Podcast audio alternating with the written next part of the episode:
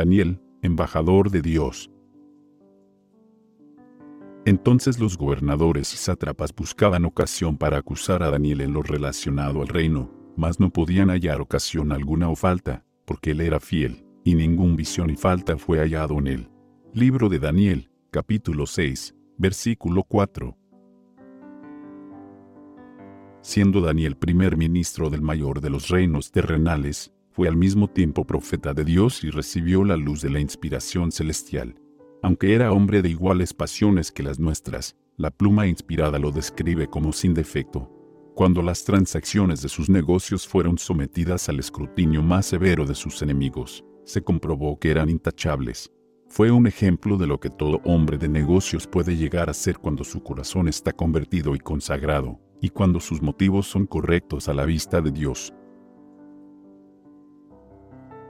Inquebrantable en su fidelidad a Dios, inconmovible en su dominio del yo, Daniel fue tenido, por su noble dignidad y su integridad inquebrantable, mientras era todavía joven, en gracia y en buena voluntad por el oficial pagano encargado de su caso.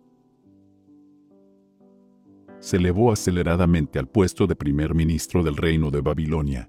Durante el reinado de varios monarcas sucesivos, mientras caía la nación y se establecía otro imperio mundial, su sabiduría y sus dotes de estadista fueron tales, y tan perfecto su tacto, su cortesía y la genuina bondad de su corazón, así como su fidelidad a los buenos principios, que aún sus enemigos se vieron obligados a confesar que no podían hallar ocasión alguna o falta, porque él era fiel.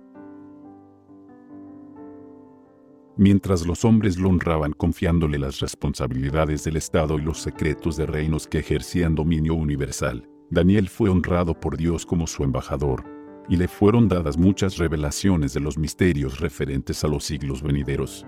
Sus admirables profecías no fueron comprendidas plenamente ni siquiera por el profeta mismo, pero antes que terminaran las labores de su vida, recibió la bienaventurada promesa de que en el tiempo del fin, en el periodo final de la historia de este mundo, se le permitiría ocupar otra vez su lugar. Podremos, como Daniel y sus compañeros, vivir por lo que es verdadero, noble y perdurable, al aprender en esta vida a reconocer los principios del reino de nuestro Señor y Salvador, podremos estar preparados en ocasión de su venida para entrar con él a poseerlo. Padre, gracias por darme la oportunidad de dar testimonio sobre tu obra en mi vida. Ayúdame a traer otros a ti con mi testimonio, que pueda ser ejemplo de lo que es verdadero, noble y perdurable. En el nombre de Jesús. Amén.